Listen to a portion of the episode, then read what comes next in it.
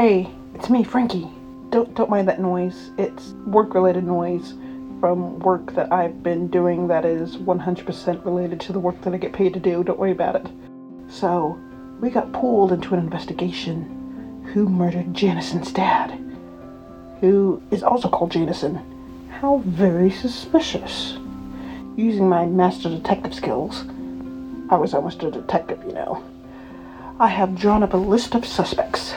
The top of the list, me. I'm very smart. I might have done it. But then there's that respectable reporter. He's super sus. Other suspects are Karen's friend Barb from accounts, uh, that Stephen Charity fella from the board, that very hot foreign lady, Darlene from the front desk, and me again. We're putting all the clues together, and we're getting closer by the minute. So close I can almost taste it. Just like that punch. Hmm. I wonder if I could get more of that punch. That'll help me get to the bottom of this.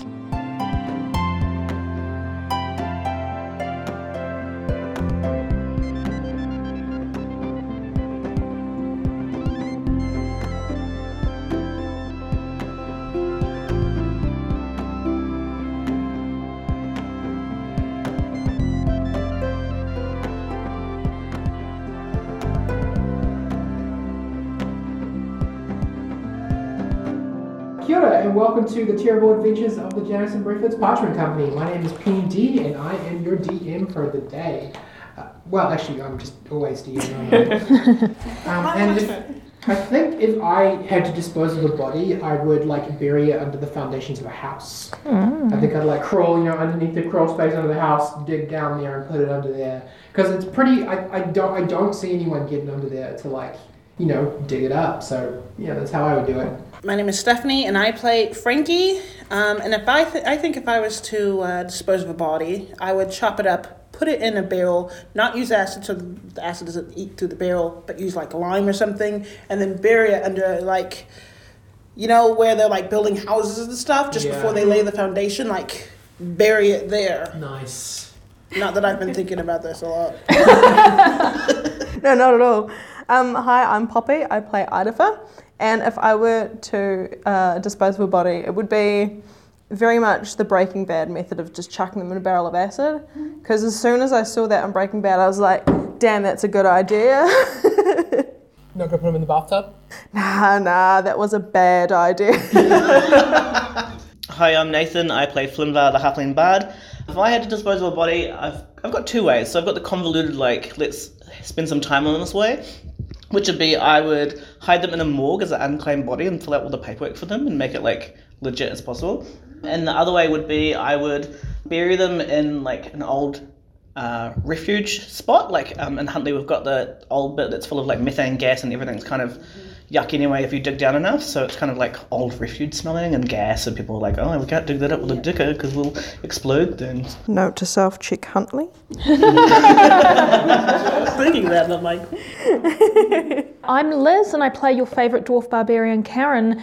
And I'm going to go with the classic way to hide a body because I live pretty close to a pig farm, and those suckers will eat anything, Even the teeth. even the teeth.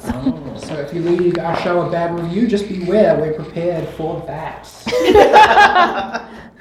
For legal reasons, this is a joke. So you guys are in the middle of an investigation of a murder.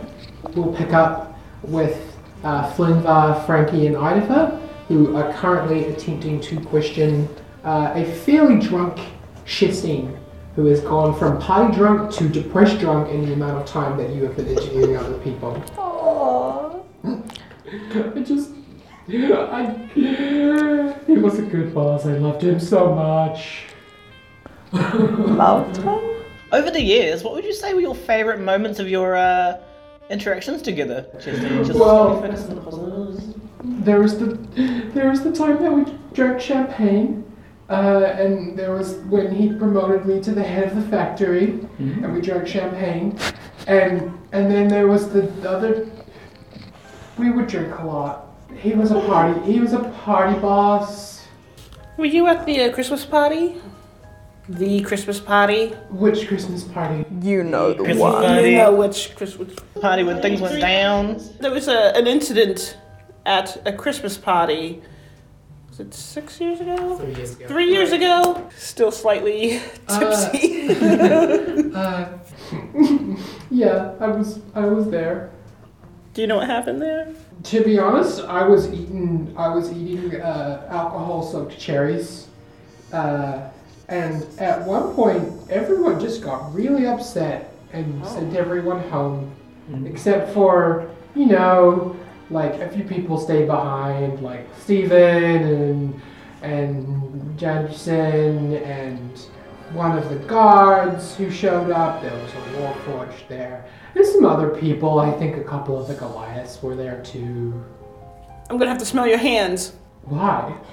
for evidence. Yeah, go ahead, go nuts. Uh, roll me a smell-based perception check with disadvantage because you're still drunk. 14.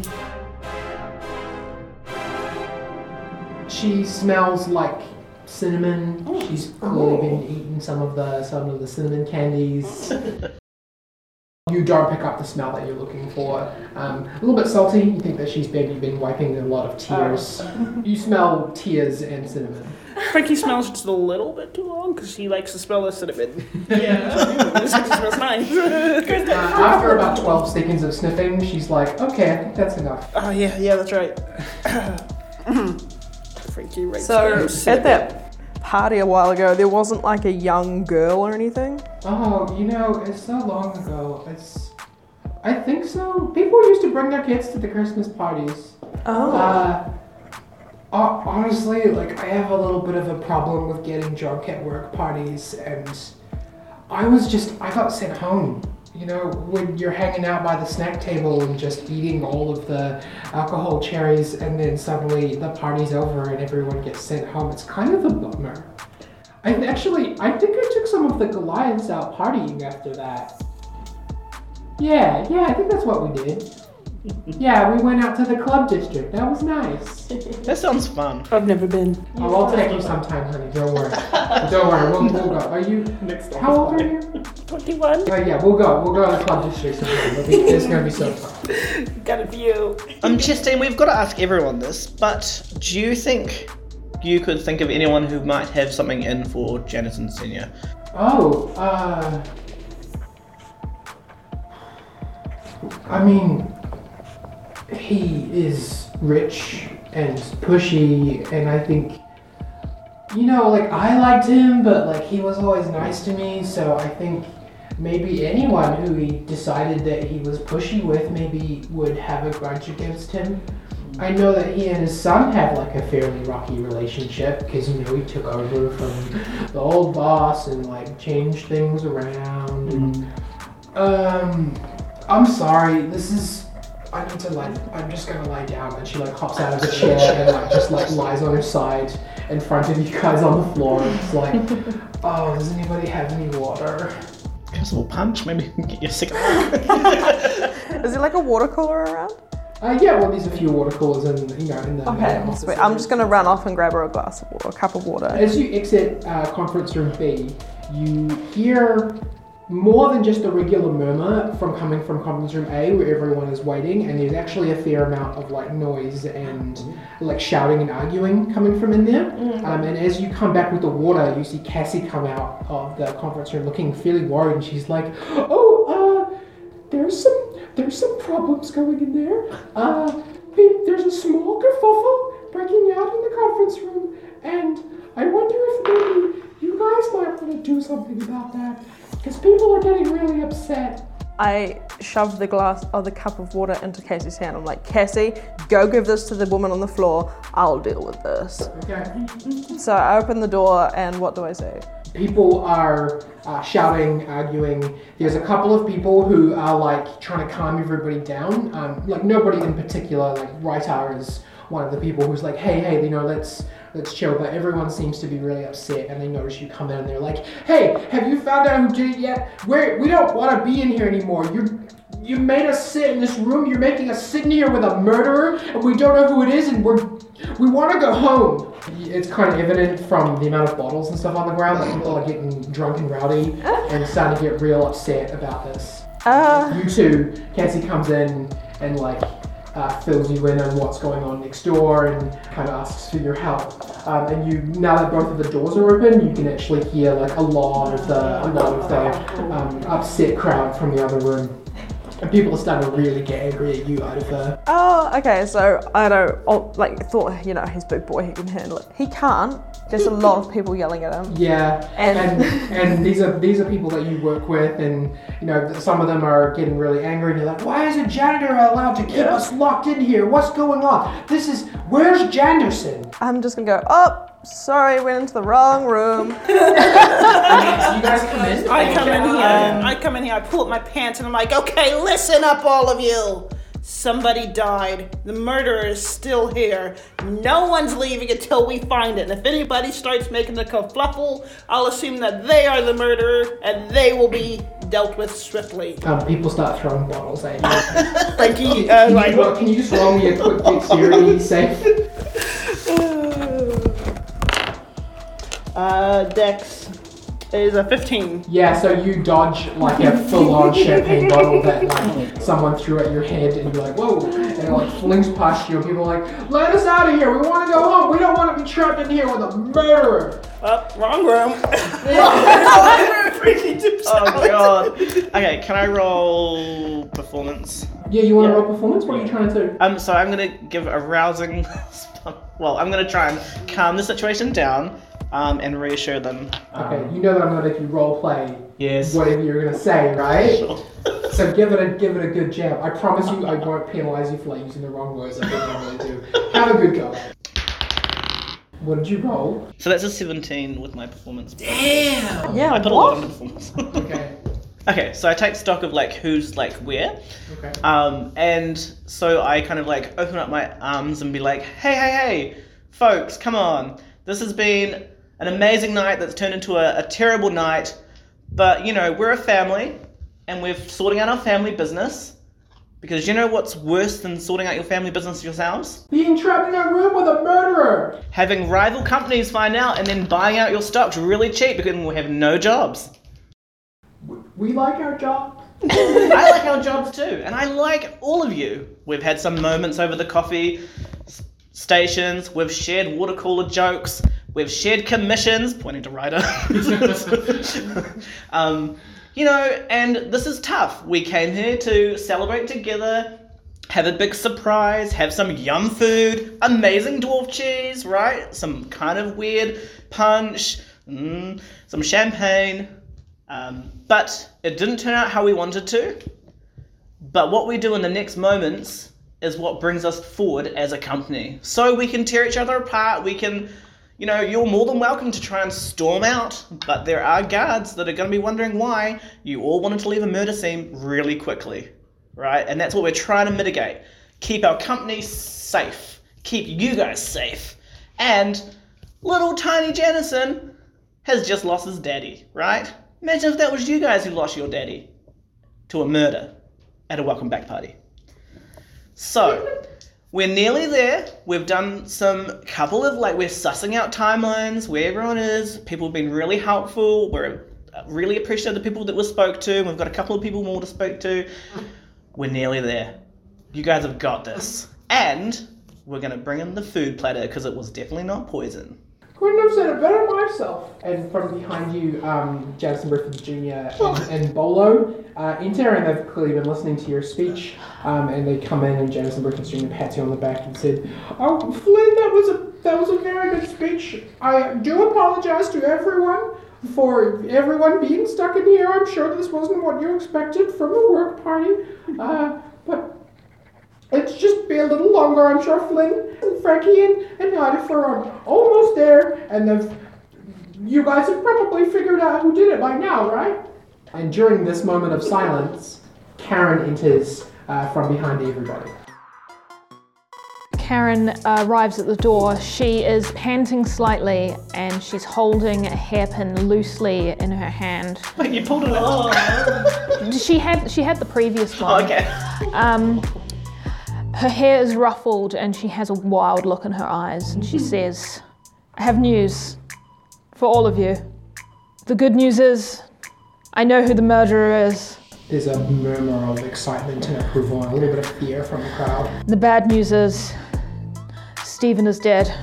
There's, there's a lot of shock coming from the room. Everyone's like, oh my gosh, oh my gosh. And like, how do you guys react to that, to that news? Flinbad's like, and then he pans to the crowd. And can I do an investigation to see everyone else's reaction? Like to see Yeah, if that'd be anyone. perception. Oh, perception, yeah.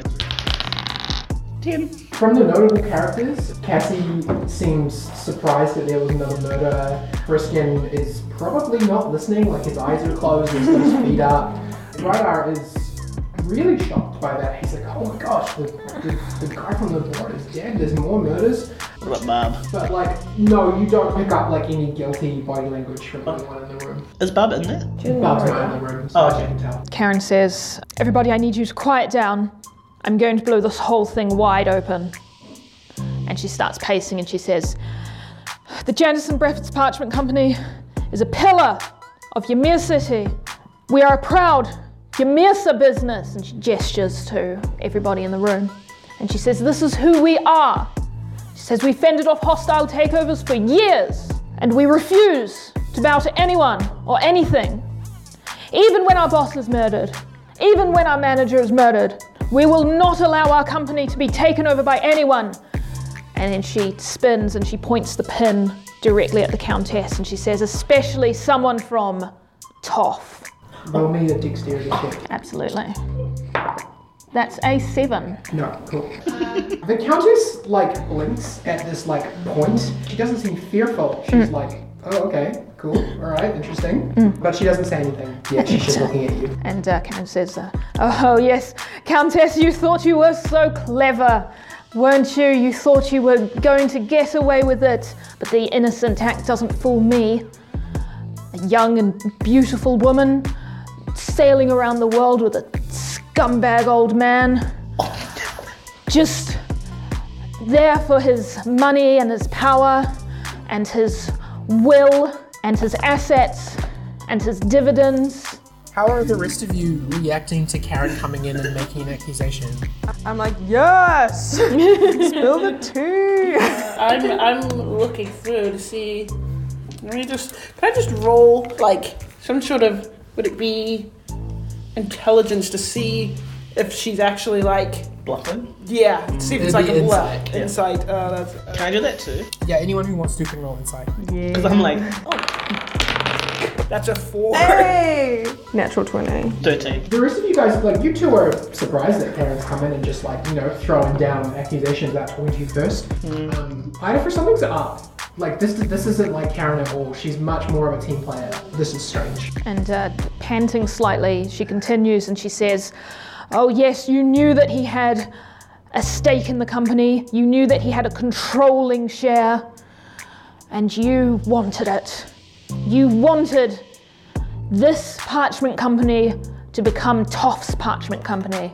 And she smiles and she's like, I am the Countess of the Northeast North sector of Toth. I do not need paper company. I have my own riches. I have my own towns that I live in. And- what do I need this for? This is how you people work, isn't it?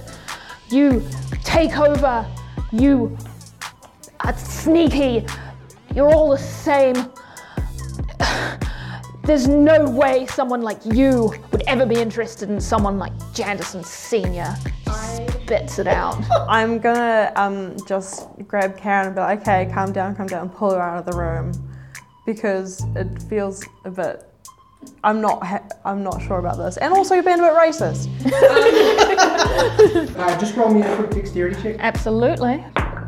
Uh, that's an eight. Okay. yeah. Um, so you pull Karen out of the room. The, as you do, the crowd is starting to turn and like stare either like angrily or fearfully at the countess, and like she's she's still like not her body language is not like frightened, but she is kind of like backing up towards the like door to the balcony a little bit, just because like the crowd's starting to turn on her and she's a mm-hmm. little bit like.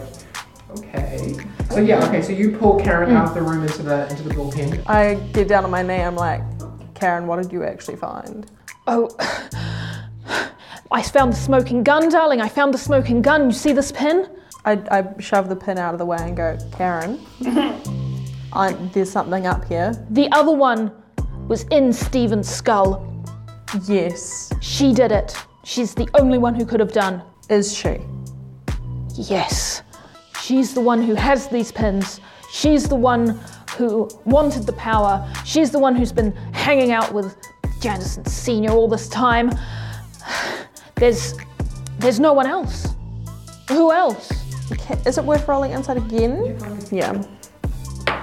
Ten. Maybe Karen's just been thrown off by the fact that she's seems to have found another dead body. She's definitely off, but like it literally just might be the situation. Um, something strange. But, but she did just find another dead body and she's very stressed out right now. You have to call the guard. You have to call the guard. It's the only way. She's she can't stay here. Jennison Jr. Uh, comes out of the room and says, Karen, are you sure? Yes. All right, I'll call the guard. Wait, wait, wait. What evidence have we actually got that the Countess did this? We've got the pins. We've got her m- motives. We've got her activity. Frankie would like to just interject. Pretty sure uh, she was uh, in the room the whole time, so how could she have done it? Well, we didn't we pull her out of the room for an interview? She could have snuck away and Yeah, he listen. Takes another swig. Big boy Frankie. I think it wasn't her because of reasons I have not yet made or know of. But listen, I think there's other people missing. I don't think she killed him. And he's completely lost his train of thought. and I think we should let the guards decide. None of us good folk here in Ymir would possibly ever do something like this. So who's left? The foreigner? The stranger? Maybe somebody who had something to prove or wanted revenge. Maybe somebody like Barb? or me. Oh, Frankie, I think you're getting ahead of yourself there. Um, but actually, he's got a point. Where is Barb? Well, I don't know. She's probably doing something very important. Like murdering somebody else? dun, dun, dun. You, you, we all, we all interviewed her. She was fine. She said that there was a cigar, and then he dropped dead, and she didn't see what happened. But there wasn't a cigar. I'm gonna assume they stepped stepped out because otherwise I'm like just standing in the room with. Well, well, well, whatever it. Come out. You can you can Yeah. inject if you want. Like, Yeah. like if Frankie's talking, he's come out of the room. No, I, Yeah. I came out when people Okay, like yeah. started throwing. I'm like, oh, Oh, wrong room. yeah. yeah, I want to interject and be like, Karen, I don't think there was a cigar, a second cigar. What, what, what- whatever it was. It's probably some. I think he was killed by magic. It's probably It some left- kind of arcane magic from Toff. And who had a sketch of a magic activating item in the desk? Uh, uh, I, I don't know. And who was there at the Christmas party last time? Uh, and whose hands smelt strongly of cheese? Who's had Who had a really young daughter Sorry. that they would need to protect if something happened at a frisky party and who has been sent away since. I, there, there's, there's just no way Barb wouldn't do something like that. She's a, she's a strong, proud dwarf who is. Anyway, Janison, Janison, the guards, we need them here right now. She's going. sh something's going to happen to her before she, she can. We can't let her escape justice. Karen, you, your your friends don't seem convinced. Are you are you sure? I trust you, but Yes. Okay, we'll call the guards. And Jadison uh, Jr. heads off to his office, um, where you can assume he has some kind of guard calling mechanic of some description. Um, Karen, roll me a dexterity check. Absolutely. That's a three. Okay. Yeah. Um, inside the room, you can hear the crowd. You can hear the crowd begin to really turn on the countess. And Yeah, they're like, yeah, we'll throw you to the guards. And she's like, kind of like up against the sort of glass door. And, and even even in this moment, mm. like you would think that she would be more frightened, but mm. she's just kind of like, oh no, not the guards. And, but like no one seems like they really want to like walk towards her, mm. but she's definitely like been ostracized from the crowd right now. Friskin is like oddly like not part of the mob, but like is now awake and like kind of like observing the crowd in a way that you haven't seen him do before. He's like, "This is interesting." Oh. Um, so do we all see that? Uh, whoever's looking into the whoever's looking into the conference room. I'm pretty keen to nip my head in and see how the Countess is doing because I'm still very attracted to this woman. Okay. Um, and I'm like, perfect. I don't think she killed him, and this is my time to act like a hero. Yeah! And Frankie's whispering in my ear, which is really sweet. Do that. Go, go, go rescue her. Okay. So I'm gonna jump in front of the crowd and go, no, it wasn't the Countess. How do you know? She, Karen said it was her. She murdered Stephen Charity. Yes, well, uh, and then I grab the Countess and run, run her out of the room. Um, you can't. This, the, the crowd is too thick. Like you could make your way through the crowd when you get in, but they're not letting her out of the room. Dang. Okay. Hmm. Um. Somebody take her to meet the gods outside. Uh, Secure yeah. her Sorry. hands. I. Uh, I was a little flustered. Um, I'm actually taking you to the guards. Get out of the way. The crowd is mostly like, "Hey, so we'll we're not letting her out of this room. If we all had to sit in here with her, then she can stay here." This is Rightar talking. He's like, "When the guards arrive, we'll let her out with them." Karen walks in through the doors and says, Yes, don't let her leave. We can't trust her anywhere, or with anything, or with anyone. I just. And she and she looks at she looks at Idafer, and there's just fury. Roll me another dexterity check. Absolutely. Wait for her to get rage. Uh, that is a 16. Karen, you manage to um, get the blindfold off your eyes, um, and you find yourself uh, sitting in the dark with your hands tied. And uh, after a few moments of struggling, you manage to uh, free one of your hands. And uh, when you you, you you realize that you're in Stephen Charity's closet. All right, I will um, open the door just a crack and peep out to see if anything is, if anybody is still there, or if The room's empty. I'll open the door slowly and uh, creep out of the room, heading down towards where all the noises are. You feel woozy. Um, you feel like your body's kind of tingly, and your memory of what happened after you discovered Stephen Charity's uh, body begins to return to you, and you feel sick to your stomach um, when you remember uh, exactly who came in while you were staring at the body um, and what they did to you. Um, as you get closer to conference room A, you can hear shouting, angry riots, um, and you walk in to conference room A and you find Idafer and the Countess um, surrounded by an angry crowd backed up against the door to the balcony, and yourself leading the mob. I'm going to say, just wait. Karen. Karen takes a deep breath and she says, "Stop." Wait.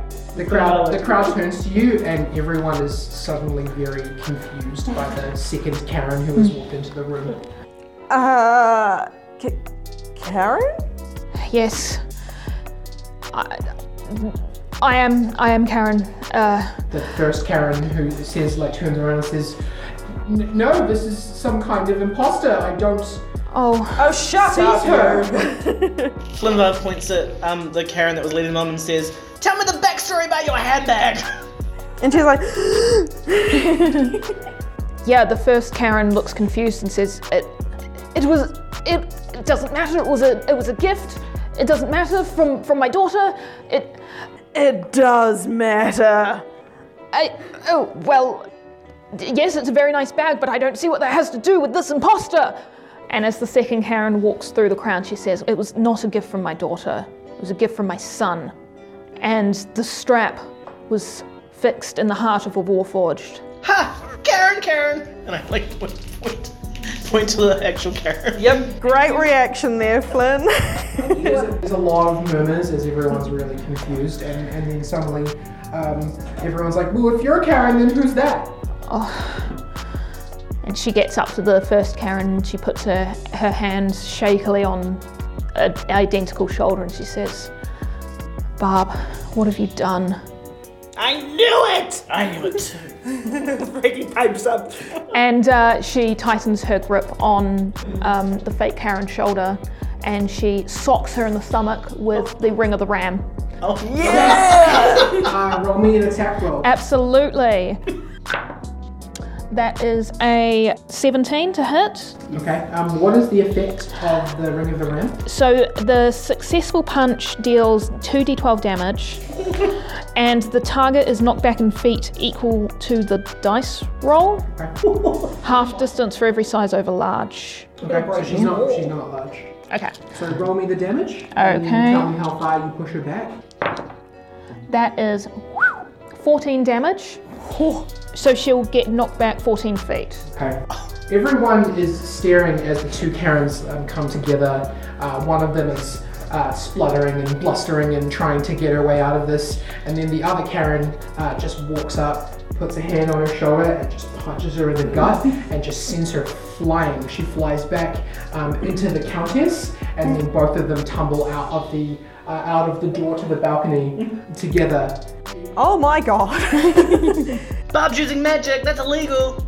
so, just quickly, is Barb like, did you use some kind of magic to look exactly like Karen? Oh, okay, so she's not dressed up as Karen. Liz knows what happened. Okay. Karen, the real Karen, uh, watches them both tumble out onto the balcony and she springs into action and she runs out and holds down the fake Karen whose uh, illusion is disappearing. As you come out the door, you are correct. Now the other Karen now looks like Barb again. But as you come out, Barb is now uh, has an arm around the Countess's neck, and in one hand is holding a blue glowing coin, and the other hand is holding a um, strange uh, piece of parchment that has um, glowing text on it.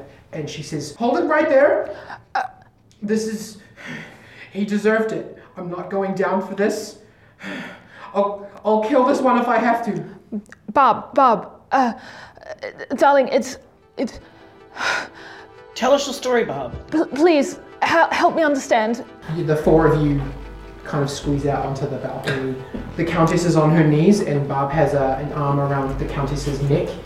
And she's standing basically back to the edge of the balcony. And she says, hmm. Janison Sr. was a scumbag. He he tried to attack my daughter and and everyone covered it up.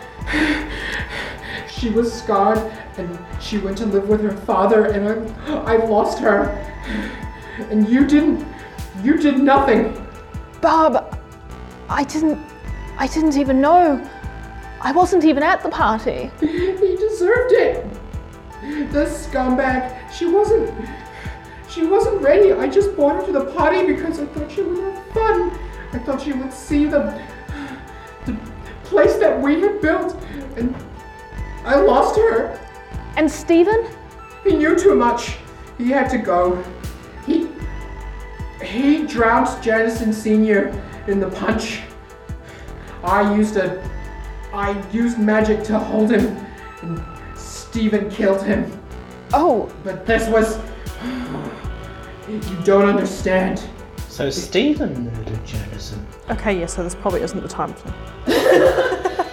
but, but, but Bob, this isn't, this isn't worth it.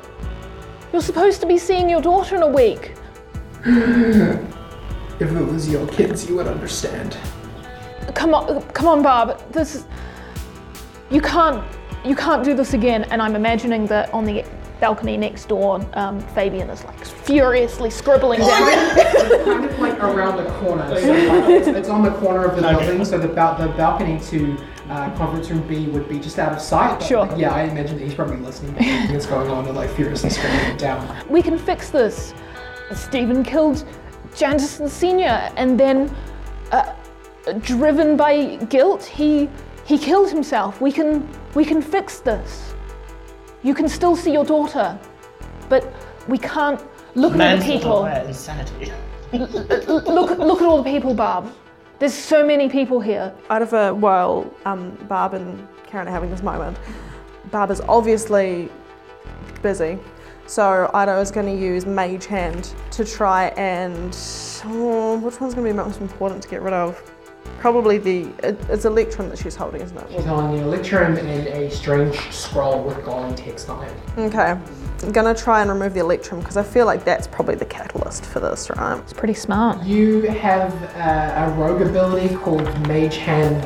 L- Legerdemain. You have an ability called Ma- Mage Hand Legerdemain, which lets you, uh, gives you extra Mage Hand abilities, right? Including the ability to do it invisible. Yeah. God, that's cool. You can roll a sleight of hand check, contested by Barb's perception. Mm. So you're going to attempt to steal the Electrum piece, knock it out of her hands, do what? There wouldn't be a higher chance on either one, would there? Like if I just hit it hard. Tell me what you want to do, and I'll tell you. Okay, so no, ideally I would like to take the piece. Okay, uh, roll me a sleight of hand check, and I'll contest with Barb's perception. Come on. I am helping because Karen is t- currently talking to Barb. So you don't have advantage. That's much better. That's an unnatural 20. Nice. So this moment of really tense, uh, like a standoff, with Barb has a hostage, um, and she's holding an electrum piece, and you guys all know that like she's somehow using magic, even though she probably doesn't know naturally how to do it. It's got something to do with the paper. She uh, is really tense, and then all of you see um, in a in a strange moment the electrum piece suddenly like yank upwards out of her hand. And you look around and you realize that Idaho's got like a weird like concentration face on. This is like this is one of his first times really like using his hand, and he's like kind of like okay, telekinesis, go. Yeah. And Bob suddenly very frightened, and she's uh, and she drops the parchment as the countess just stands up. I love the countess. Bob's arm is still like wrapped around the countess, and the countess like stands up as though she weighs nothing. and the countess suddenly uh, is like, "Well, I'm really tired of this," and uh, she dropped the accent. Yeah, I was gonna say. She just goes, "Goodbye," and she leans backwards, and her and Bob fall off the, the balcony behind her. You just step up the bell. What? uh, yeah, I run. I run to the edge of the balcony and look over. Yeah, same. Yeah, yeah. But I um I pick up the parchment and pocket it just quickly. Okay, do you examine it first? No. Ido took the Electrum for Yeah, himself. you've, you've got it. Okay, so you can add one electrum to your inventory. yeah. Nice. So the rest of you who ran to the edge of the balcony, you see the Countess and Barb uh, fall uh, three stories, and the Countess lands gracefully on her feet in heels with seemingly no repercussions, and Barb just hits the pavement. Oh. Oh my god, Karen. But just looking over in shock like the fuck. She is not moving, and the Countess uh, picks her up and walks into the factory, which like the, the door to the factory is really nearby, just kind of picks her up and just walks into the factory and either side of her. Karen uh, spins on her heels. Uh, she, her face is pale. She is shaking and she uh, begins to run out of the door. And she doesn't say anything to anyone, but you think she might be heading towards the factory. Yeah, Frank will be heading down there too. I follow and I'm like, where'd her accent go? Who is she? Uh, are you going? Yeah, but I'm just kind of taking a rest for a bit because I was pretty heavy on the old noggin. Um, but yeah, soon after I follow them out. Okay. You four of you run down, you know, three flights of stairs to the main entrance, um, and you burst out the main doors, um, and you run sort of around the corner into the factory after where you saw the countess go. And, and Karen, you're in the front, and you can hear uh, Barb screaming um, for help. Um, and she said, Karen, help me! Uh, and you enter the factory, and you can see the countess holding Barb up against some of the machinery um, with one hand as though she weighs nothing and taunting her. Uh, you know, she's using, she's digging her fingernails into like grabbing a, a broken knee and just like playing with it. And there is something very, very wrong going on here with the Countess and with Bob. Oh my god. Uh, yeah, Karen skids to a halt about, I'm going to say about 20, 30 feet away, and she says, It's time to stop. Countess, The Countess drops Barb and turns to you and says, Whatever do you mean? oh, sorry. Whatever do you mean? She doesn't deserve She, by the this. she, she did both. That wasn't me correcting myself. Yeah, yeah, yeah, That yeah. was her. She, she, do- she doesn't deserve this. Well, Please. I don't know, Karen. She tried to throw me under the bus, and I haven't killed anyone today. I think there's been enough death. Please. The guards are on their way. She's going to be arrested. We don't need to make this any worse than it already is. Are any of you going to uh, say or do anything? Yeah, I feel like just at this point, Ido skids into the factory like, wait! What's happening?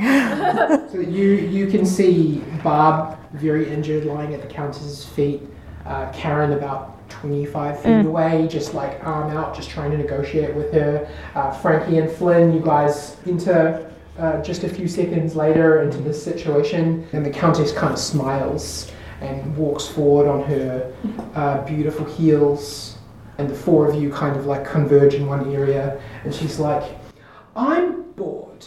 this whole situation was supposed to be a night off for me, and yet here we are, drama and all.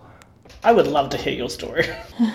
just wondering, is the fa- are the machines going? Like, No, she was just kind of like holding her up against the mm. oh, machine. Without the Goliaths there to like power the conveyor belts, they tend to. There's no electricity, so like you can't turn them on. They need to be operated. sweet. Okay.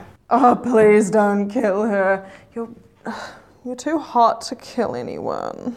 oh my god! And she looks at you and winks, and she's like, "Darling, you have no idea." And Ido melts a little bit. Bob is moaning about 10 feet behind, and she's like, Well, are you all going to leave me to finish my prey, or are we going to have fisticuffs? Let's just calm down. Let's just let's just talk. We we want to know, like Flimvar said, we want to know your side of the story. Please, Countess. Roll me persuasion check. Okay. Oh, that's an eight.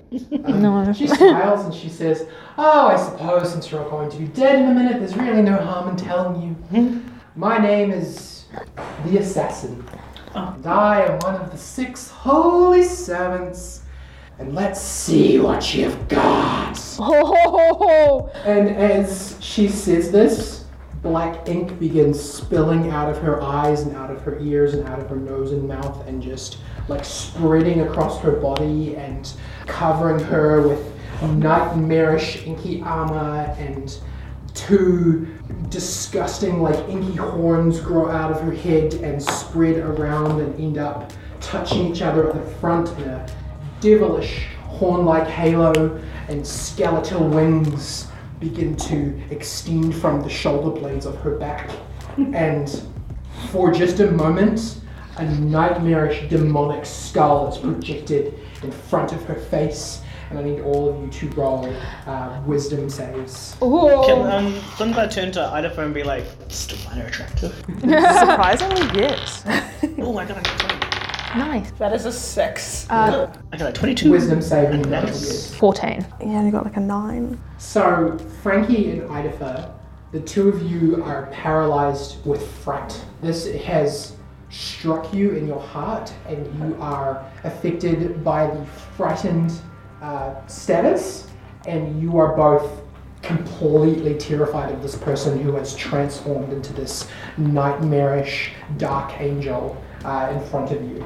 Karen and Flynn, you feel uh, something attempting to uh, overtake you, but you both uh, plant your feet and tense your bodies, um, and you manage to, for a moment, feel the fright, but know that it is something that is external to your own emotions, and you push through it, and you feel, uh, for a moment, you feel uh, even braver than you would have just a moment ago. But before you two know what you're doing, Frankie and I know you are both sprinting out of the factory um, and away from the source of your fright.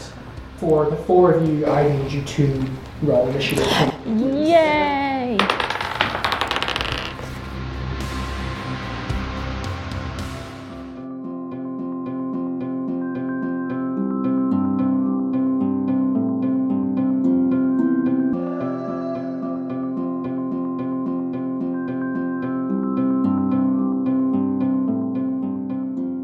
Penny here. Uh, and to quickly address the elephant in the room, a deep apology from me for the quality of the sound of this episode. My mic file corrupted, so I had to make do with the splash off of the players' mics. Please don't think that I don't value your time as an audience, and I'm genuinely sorry. And I will make sure our standard is higher in the future. Thank you for sticking this far into the episode. I hope the story will make it worthwhile. If you're listening to this on release night, our very own Liz Parker, that's Karen, is going to be participating in another crossover D&D game with other New Zealand podcasters on Twitch tonight. Tune in from 7pm New Zealand time on twitch.tv slash getting dicey. She's playing a character she's very fond of, and we're all going to be there to cheer her on. Also, the terrible adventures of the Jansen and Briffitts Parchment Company is going to be doing our very own Twitch live stream on January the 2nd. All our players and a few special guests are going to get together for a one off adventure set in Matt Zemler. Stay tuned or follow our social media for more details. Music credits. Thanks to Aaron Kenny for The Black Cat, DJ Freedem for Street Rhapsody and Today's Plan, CXDY for Fallacy, Future Mono for Lands Unknown, Tabletop Audio for Dark Angel, Bobby Richards for 19th Floor, Nico Staf for Fast and Run, Track Tribe for A Brand New Start, and as always, thank you to Regan McKinnon for the show's theme song. You can interact with us at facebook.com slash Jansen Briffitts Podcast, and we also have a Twitter at JBPC Podcast where we post show updates and maybe now some facts about famous murders. Maybe, Liz? Famous murders? We love hearing from fans, so please feel free to leave us a message or tag us. You can listen to the show at jansenbriffitts.podbean.com, as well as on Spotify, Apple, Google, and wherever you get your podcasts. Episode 4 of Who Spiked the Punch will be out on Sunday, the 20th of December. If you think the arc is done now, well, you just have to wait and see what happens next. Once again, to our audience all around the world, thank you so much for listening. Time to get back to the show.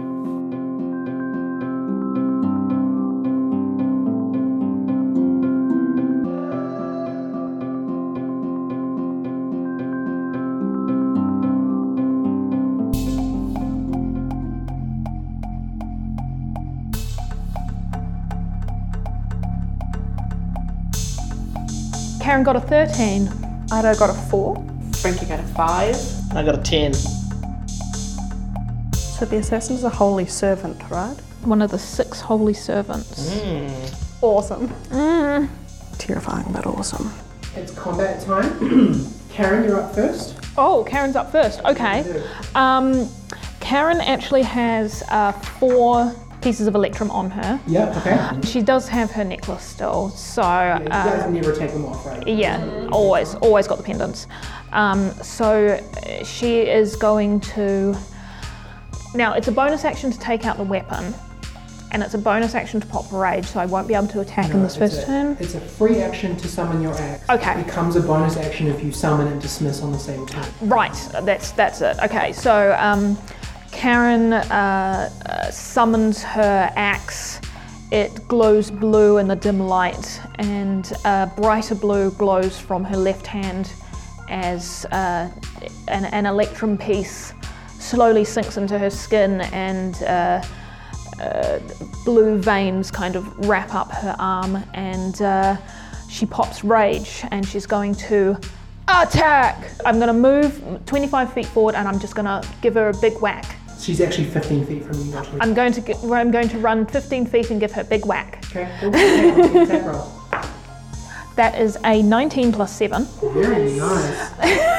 Karen mad. So you run up to her, you summon your axe, pop rage. She smiles. She's like, "Oh, cool, interesting." Um, and you run up to her and you give her a big slash just straight across the front with your magic ax Um, your axe uh, sinks into her uh, ink armor. Um, how much damage do you do?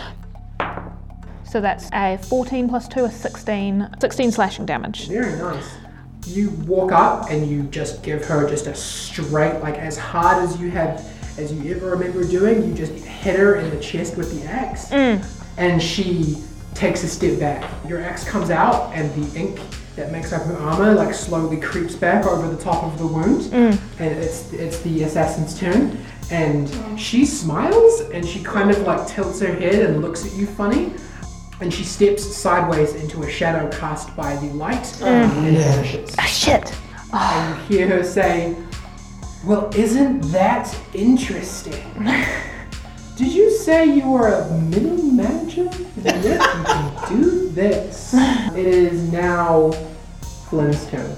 Alright, so have I seen her vanish into this thing? Yeah, you saw Cool. her step sideways Alright. and disappear. So how far away is Karen from me? That you moved 15 50, yeah, we were, we were about the same. we Yeah, at- yeah. because So, I gapped it. Um, I'm going to cast heroism, oh, what does that do? so I can choose now. I'm, I can choose two people now, but um, it's touch, so I have to You wait. can choose yourself as well. Oh, oh, I touch myself. Okay, so we get three temporary hit points, Lovely. and we are immune to being frightened. And Nice. So you gain, you gain those temporary HP at the start of each of your turns. Yep. Shit. Cool. Flynn, you run up um, and you touch you, you put your hand over your heart and you touch Karen's shoulder, um, and both of you are momentarily overtaken by a golden light, and you both feel confident uh, about this fight. Nice. Sure, that's what you do. uh, next up is Frankie. Frankie, you are currently frightened. Mm-hmm. What would you like to do? I guess the only thing I can do is run away. You can take actions if you want, but uh, you have to use your full movement to run away from it. Okay, so I am going to run away. uh, and then my action would be I want to summon my crossbow and just ready in action for when she reappears to attack. Okay. If I could do that. Awesome. Yeah, so you can, you, yeah, okay, so you're going to prepare an attack if she appears within your line of sight. Yeah. correct? So you are overtaken by adrenaline as you just sprint as fast as you can away from the thing that is completely terrifying you. Very much. Um, you make it out of the door and uh, like across about 10 feet of the of the tarmac outside the factory. Above you, you can see a lot of people looking like down the balcony. But you, you summoned your crossbow before you made it out Yeah, there, right, so you yeah. didn't do it in front of them. But you're holding the red crossbow and you're just sprinting out. Uh, next up is Idafa. Idafa, this has affected you in a way that is stronger than you would have thought. You kind of considered yourself to be like a brave hero, and this is just pants pissingly terrifying. this woman who you were attracted to just a moment ago has struck you with a fear that you don't understand as you run as fast as you can uh, just in front of Frankie. Uh, would you like to do anything with your turn other than just flee? Um, cower. but then I look up and I see the people on the balcony and I think, oh my god, I look like such a fucking coward. But I, I can't help it, like I'm just so terrified. From their point of view, you, um, you, you, all four of you ran in, and then a few seconds later, the two of you ran back out again as fast as you can. All right, back to the top. It is Karen's turn again. Okay. So this this lady has vanished into the shadows. And Karen is going to back up, so she is standing over Barb, who's presumably just kind of lying on the floor like ah. And she says, "We don't have to do this, assassin. We can talk it out still. It's not too late." And she's listening to see if she can hear any laughter or chuckles, or will there be a shadow kind of within hitting distance that she can kind of swipe at. Where she dis- where she initially disappeared from was like five feet. Like she just moved one, like a couple of steps from where she, you first hit her. It disappeared into that shadow. You could probably attack that area if you wanted to. Okay, yeah, I'm going to do that. And uh, I will lose another piece of electrum because I'm, con- I'm keeping rage up. Cool. Yep. Yeah. Just so you know, uh, you are not visible to the people on the balcony. Yeah. Right now. Yeah. As long as you're in the factory. Yes. So uh, my weapon is out and it's all good. Nobody knows that I am magical. Oh, that's an 18 plus 7 to attack. Unfortunately, there's nobody there. I didn't think there would be. you, you swing it where she where you last saw her, and your axe just passes through the air, um, and you are fairly certain that she has some kind of movement, uh, shadow movement ability. Yes. So I'm listening for any kind of laughter. Um, if she thinks that it's funny that I've just kind of swiped at the air, um, trying to trying to kind of pin down where she is. Can I roll like perception or? Yeah. Okay. Well, I mean, I'm about I'm about to do her turn next, so you can just react to that if you want.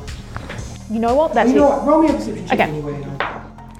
That is 21. Cool. Um, yeah, so the assassin's turn is next. Um, she does giggle kind of childishly. She's like, uh, as she appears behind you, different shadow, like an unconnected shadow. The area that you're in is fairly like it's only night lit, so there's a couple of sort of like safety lights on so people don't bump into the machinery, but there's like areas of light and areas of dark.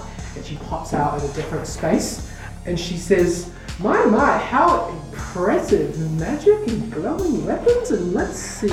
Um, and she uh, holds her hand out, and her fingernails release um, a series of like flechette darts.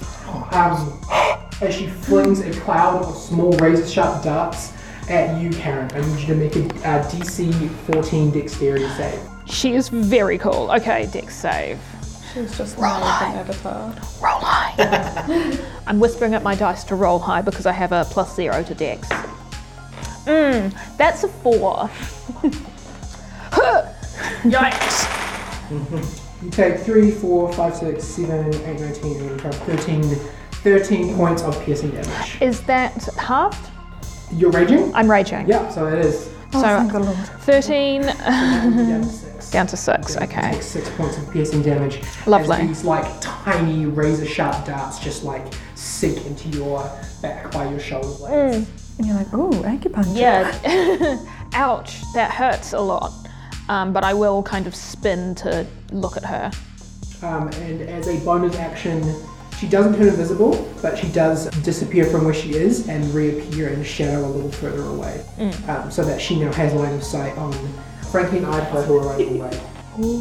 So she can see out the door of the factory, but she's still within the covered area where Okay. the crowd can't see her. Um, but she's now visible. Flynn, you're up. Um, so who is she closest to? Uh, at the moment, she's probably about 30 feet back from where you two are, and probably she, she's the corner where like you guys are 30 feet back within the factory, and then 30 feet out the door is where Flynn and Frankie are. And how much of the factory floor we are is in shadows? Like, About half of it. so I'm going to do two things. Cool. I'm going to cast my Bardic Inspo as a bonus action. So I'm going to cast it for Frankie. Cool. Um, Bardic inspiration. Yeah. So you get um uh How, how do you inspire him? oh. So I'm like, I kind of look around like a little bit panicked, like, fuck, and I'm like, got Karen's back. Who next? And I'm like, Frankie. She's magic as fuck, but you got this. Wow, inspiring. You got this, bud. Kick her ass. Um, and I'm like, like, like aggressive thumbs up. yeah, and so you get uh, one d6 to add um, to one, one ability check, attack roll, or saving throw, and this can be added after seeing the roll, but not before knowing the outcome. Thanks, mate. That's alright. And I'm also going to reach into the bag of holding and bring out um, a torch and light it. Nice. Okay.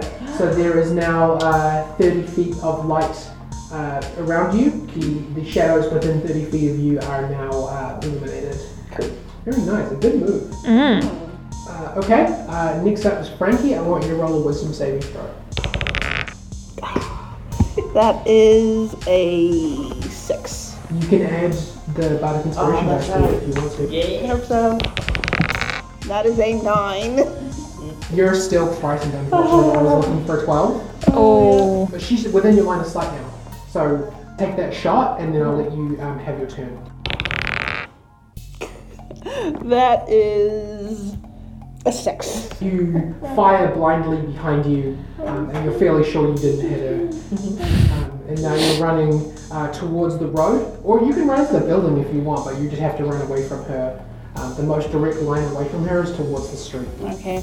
And how far away is. She's 30 feet from you now, um, and so you can take your action before you move if you want. Okay, cool. Because I want to. Because I wanted to cast a spell. A very useful one. Well, remember, your spells are invention based, not Okay. necessarily. Okay, yeah, that's right. That's right. It doesn't look like I'm casting a spell, just making wonders. Okay, so the spell I want to cast, as I sneakily pull out an electrum out of my shoe, is Faerie Fire Cool. on her, so that she won't be able to go invisible if it works. So is that like a grenade that you throw? Yeah, so because the electrum's kind of blue and my thingy is blue, I want to like just like sort of crush it on a rock and I spit on it, uh, and then I'm like you lob it uh, overhead, and then when it like hits, somehow it like explodes and it's like very well like bluey sort of dust everywhere and everything's just all bluey on fire. He hasn't quite worked out exactly how it works, but um, you know prototypes have proven effective. Okay, so she has to fail a dexterity saving throw. So just give me a second.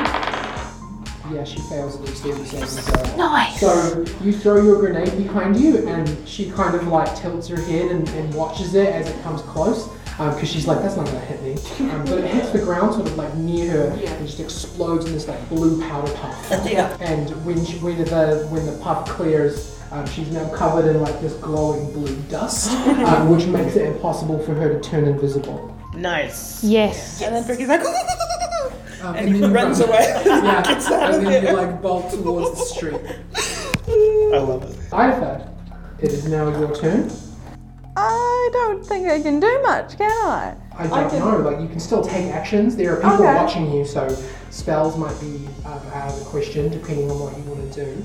Okay. Um, there's kind of nowhere that will hide like, unless I went back in the factory, which I can't.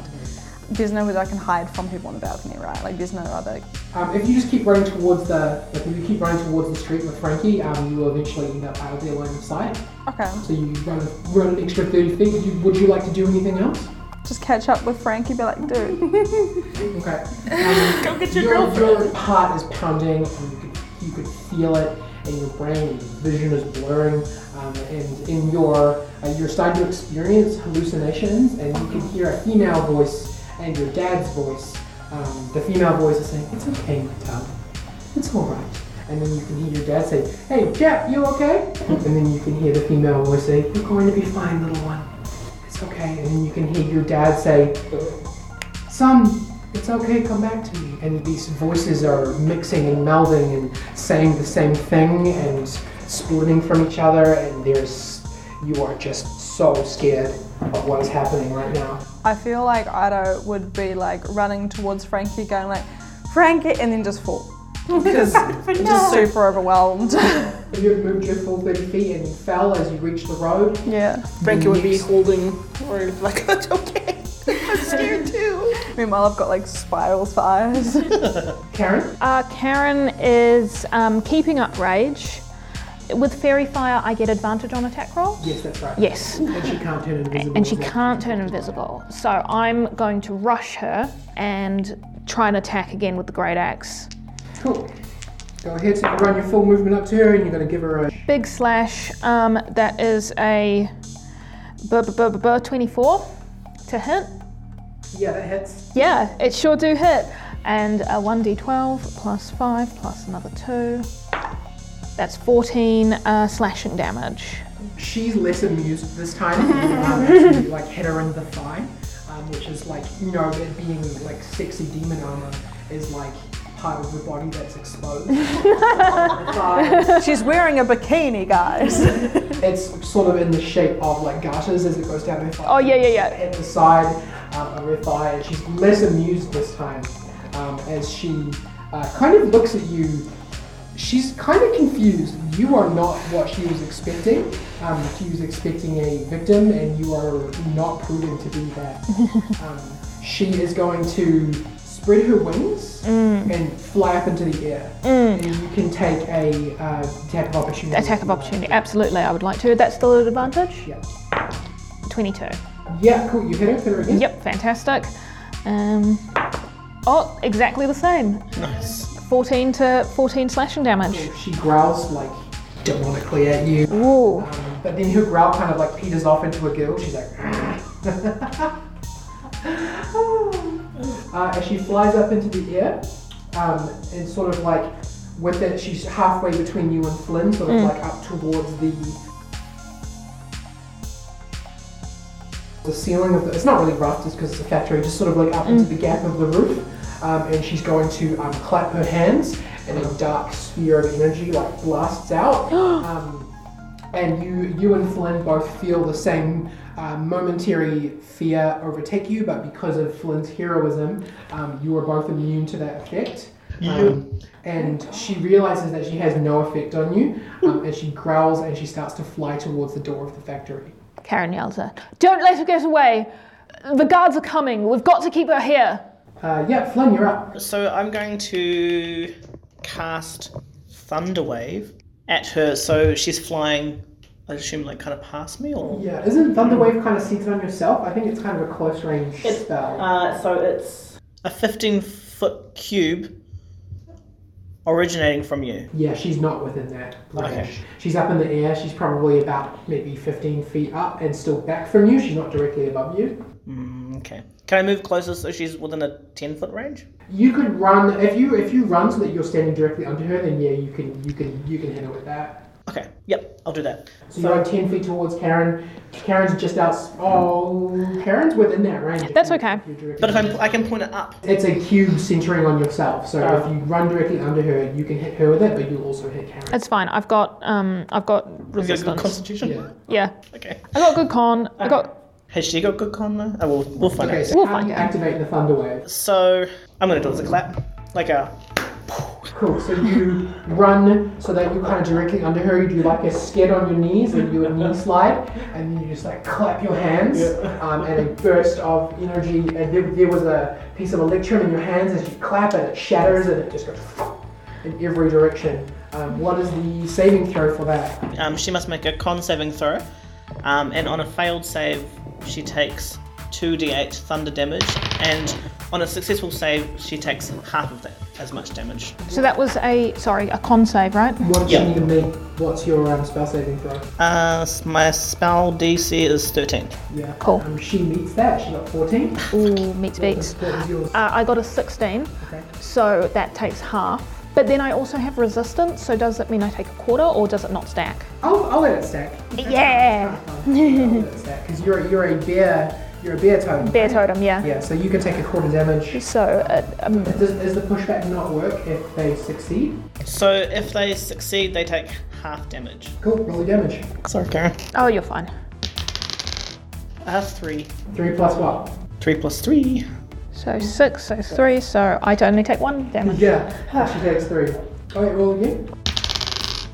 A two. So five. So she takes uh, four, four damage. Karen takes two. Yeah, Karen staggers back a bit. Um, and she is so very curious now. She's looking down at you guys, and like you, you resisted her uh, fear magic, and you're hitting her back with strong attacks, and she's she's like Karen. You kind of get the feeling that she's having a great time. Oh no.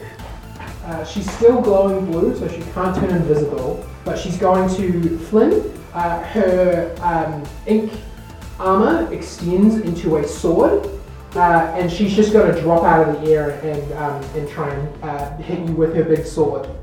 and you're gonna have to make a concentration save as well. Yeah, on heroism. Okay, so she's going to attack you with her big sword. Big sword.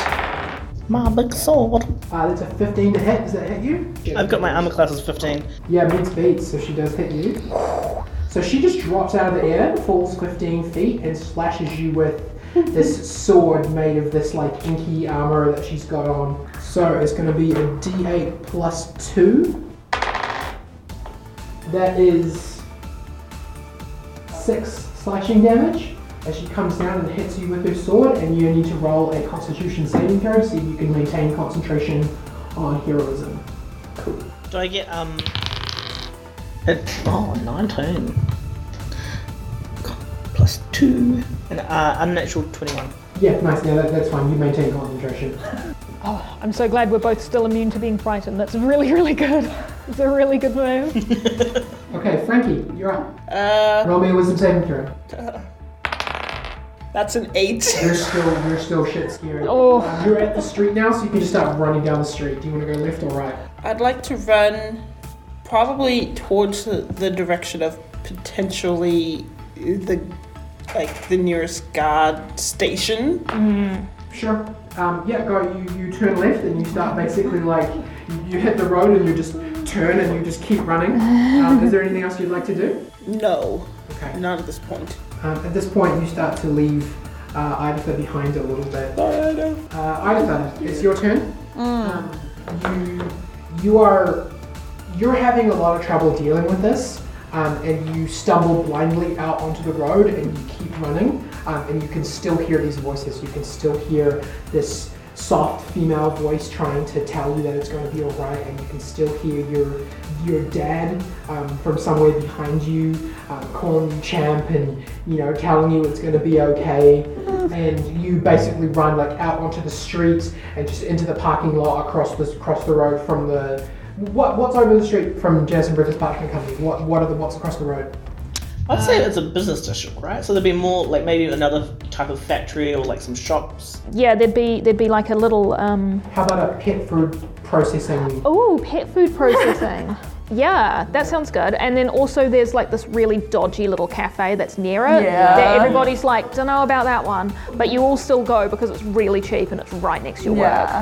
Yeah. You run like sort of past the main entrance of this pet food processing place, and like you just hop a fence. Like you, you barely have to think about it. You're just like running to the fence and you just climb it, and you're just over, and you're falling and stumbling um, into the park that is that that backs onto that fence, um, and you just keep running. Uh, back to Karen. Okay, um, Karen has got one electrum left, but this lady is down again, right? She's 15 feet from you, right where uh, Barnes. is. Right, where Flimvar is. I'm just going to. I'm actually going to try to.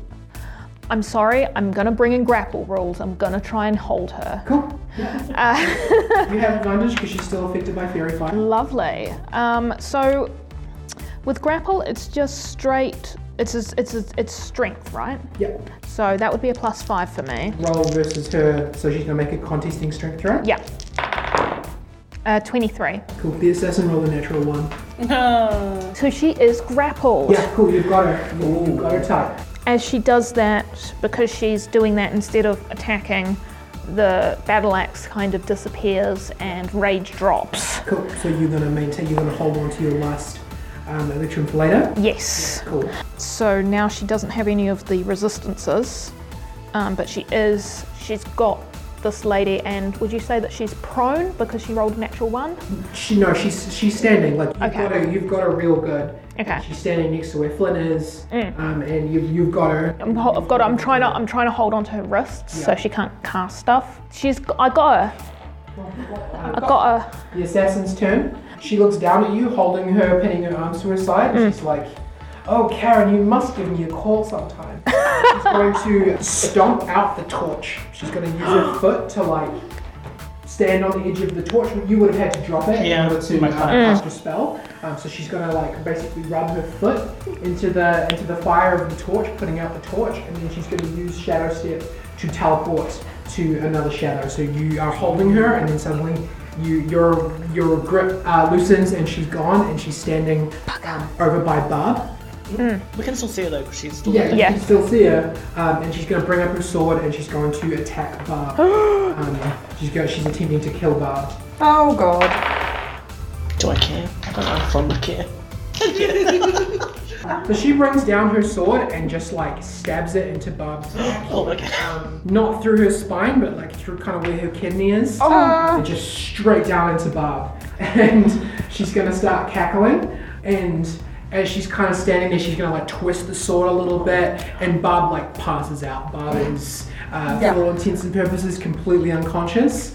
Um, and she's going to start um, laughing and cackling. And then from the ceiling, you see a flash of movement Oh. a pink and brown uh, flash jumps down from the ceiling and Friskin Longclaw Oh, cat claws down and slashes at the assassin completely out of nowhere. Um, and yeah, and so Friskin does 2d6 damage. And Friskin comes down and just like double slashes with his, uh, just purely with his cat claws, and you like have no idea how he got up there. and he does um, so he does a slash and then he does a cool backflip and just like does like a tucker roll backflip um, landing on his feet uh, with his with his hands out taking a martial arts stance. Um, and again the assassin's like really confused and she like for a moment she smiles and she says oh hello kitty. Are you having fun spying on me? Oh. Friskin is standing at the ready. Uh, Flynn it's your turn Yeah, kitty, kitty. How far away is? 15 feet from you, and Friskin's probably about 10 feet from you, standing in front of her. I'm suddenly really nervous. Is anyone else like feeling really Oh, nervous? this is exciting. This is really fun. This is really exciting.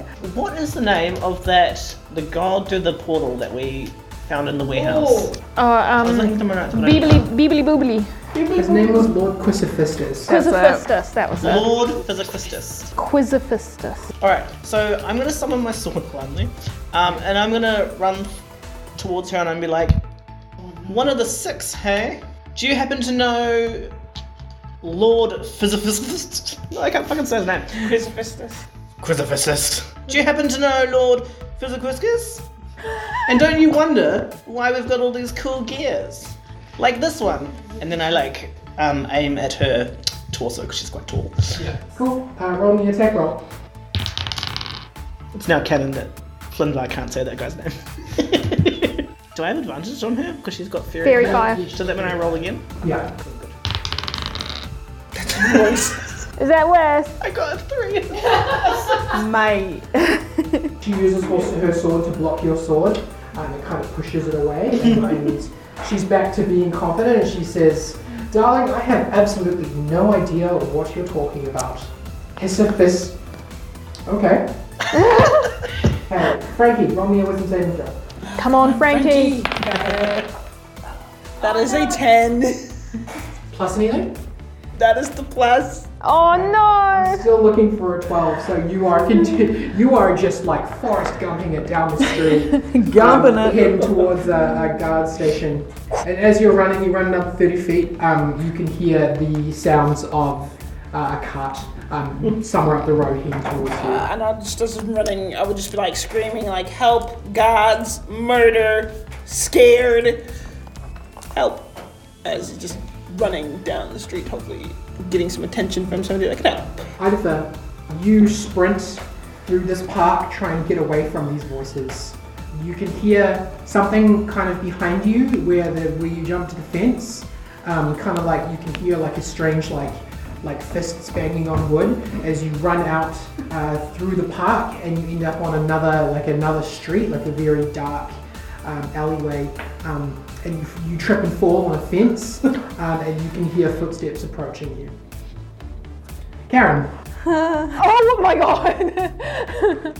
you you're really putting Idafa through the ringer. Um, where is the countess in? I mean, I suppose the assassin. Where is the assassin in relation to Barb? she's standing over Barb. Okay, or Barb is bleeding. yeah, I I want to get to her. I want to. Um, barbarians are really good at doing big hit, and then when I want to do something that's not big hit, they're like, hmm. Like you've still, you're really good at role play. so That is true. that. Okay, uh, Karen's going to hold out her hands and say, "We're all okay. This is this has all been very exciting. We've all had a little bit of fun. Uh, you said you were one of the six holy servants. Uh, can you tell me more? I didn't think there was anything holy left in the world." Cool. Roll me a persuasion check. Ooh. Oh, that was a two on the dice, so that's a six. Yeah. It's the assassin. Are you going to make any attack actions or anything else with your turn? That persuasion check was like your go. And she's going to say, and if you won't tell me anything, uh, That means you're a wuss. that means you're that means you're a fucking wimp. Uh, Tell me or you suck. tell me or you're lame.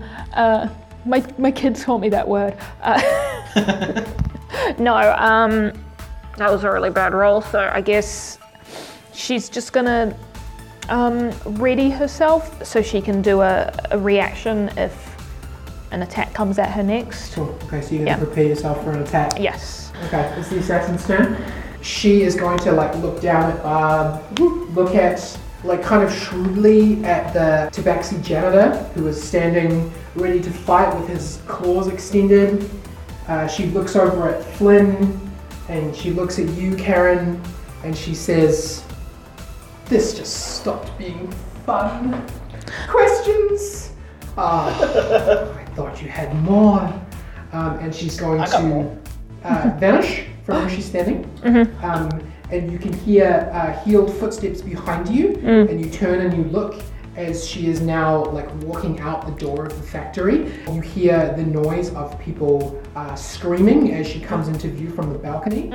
Uh, you can't see this, but the footsteps stop and there's a small whoosh, uh, and you can assume that she's taken flight. And then you hear the noise of a, of a clap um, and that like weird like zhuzhing noise of her like fright mechanic. And you hear everyone that was standing on the balcony screaming, and like suddenly um, you can hear a lot of footsteps, and then you get the idea. You didn't see it. but You get the idea that she went outside and used her fear on the people who were on the balcony trying to like get a get a view. Ah, damn it. Okay. Flynn, what are you gonna do? So, is Oh, she, actually, sorry. Before I do that, I have to roll a death save for Barb. She failed. she my bad. Flynn, what are you gonna do? Do I know where she's gone? Is she very far from me? She's She, she flying, right? teleported to the door of the factory, um, and then she walked out, and you heard some sounds sort of indicating what she was doing, but you now don't have eyes on her anymore. Okay. Why couldn't she have stayed close to me? You can run out so you can find her. Yeah, but she's flying. Yeah, so I'm going to run out to the door um, of the factory and like look out to see if I can see Idafa. Cool. Roll me a perception check. 14. Uh, no, you don't see Frankie. You don't see Idafa. You don't see the uh, the assassin, and the people who are leaning over the balcony are no longer doing so.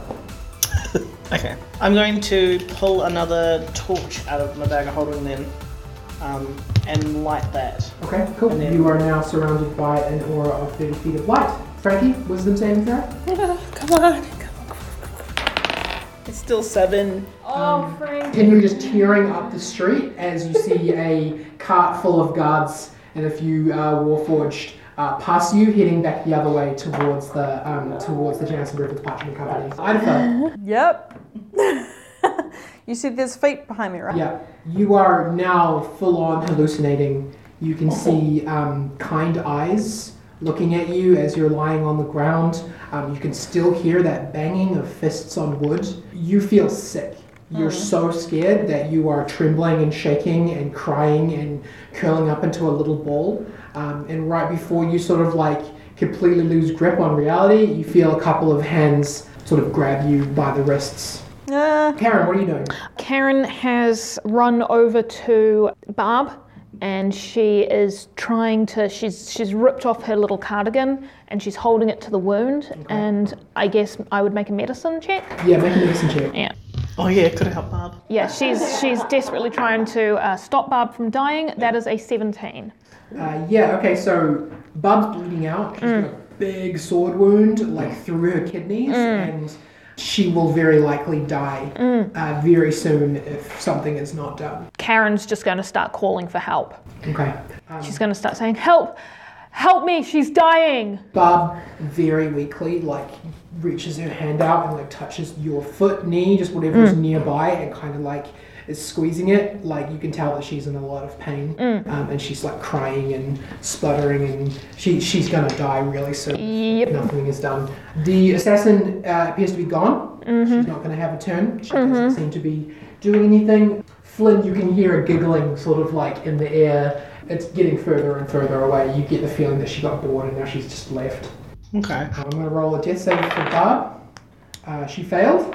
Um, wasn't she stabilized? No. Do you um do I do, do I give her advantage or anything because I'm trying to help or is don't that think you can I don't think you can a in the death death save. um, she basically, if she fails three times, she dies. Yeah. If she succeeds three times, she lives. Yeah. Um, and if someone uses healing magic on her, that stabilizes her. Uh, if only the party healer, one of them, wasn't running away. Uh, Flynn, you're up. You can hear um, Karen calling for help back in the Yeah, so I can hear her like. So he's kind of standing on the doorway with his his torch bent, and then like one hand in his bag of holding, looking a little bit disappointed, like listening to her, and then listening to Karen, and kind of like looking between. And then I'm gonna like gap it to Karen and heal Barb. You like look around. You're like kind of still running the intensity of combat, um, and you realize that like no, this is done. She's gone. Um, and so you run back into the factory and you kneel down next to Karen, um, and you're going to use what cure wounds. Cure wounds. Yeah. Do you have a electrum for that? Yes. Cool. Okay, go ahead and roll me um, roll me healing. I think that's D8 plus whatever your modifier is. Cha cha cha. I can use this as a um, second spell if I wanted to, but I'll just do I'll just do um, Frith. I mean, Friskin is there, but Yeah, but he's still like that. He's just kind of like he's just kind of watching you. Yeah. He's no longer in combat stance. He's just kind of like looking. He doesn't seem to be doing anything to help. Mm. Okay. Ten. So I lay my hands in the electrum over her, and I'm like, I guess you kind of deserve this. I'm like, um, heal her as much as I can. Cool. So um, a golden, uh, warm light um, extends down your hands and into Barb. Uh, Karen, you can feel the wound that you're putting pressure on just close up, um, and she is now stabilized. And she takes a deep intake of breath and rolls over and is like panting and like looks at the two of you and she says, "How did you do that?" Shush. Lie still. Karen holds her hand and gently kind of pushes her back down. She says, Just lie still. It's going to be all over soon. Okay. Um, I'm going to skip ahead a couple of minutes.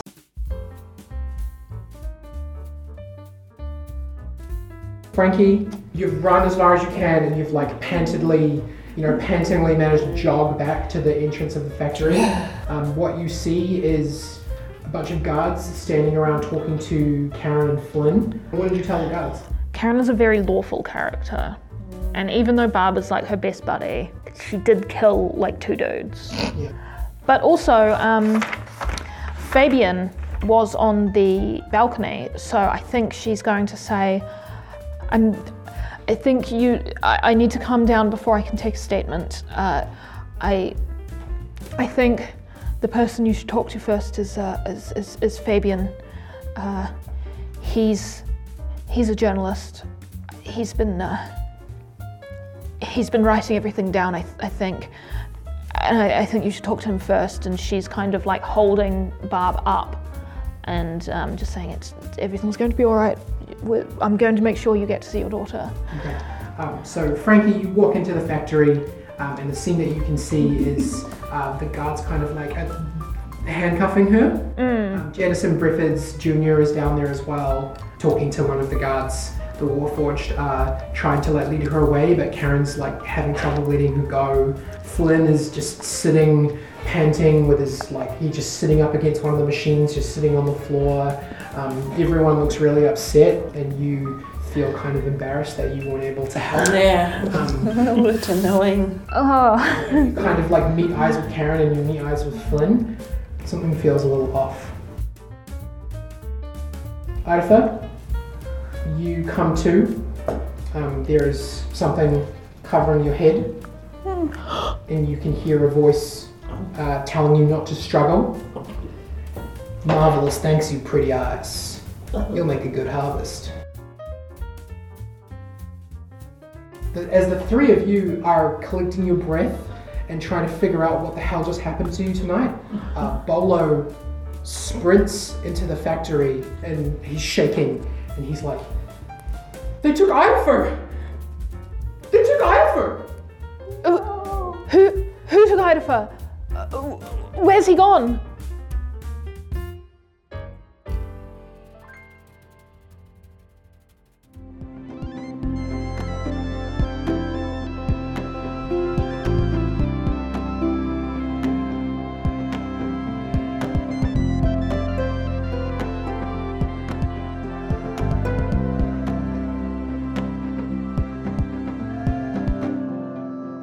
Oh, hey, I think they're gone now.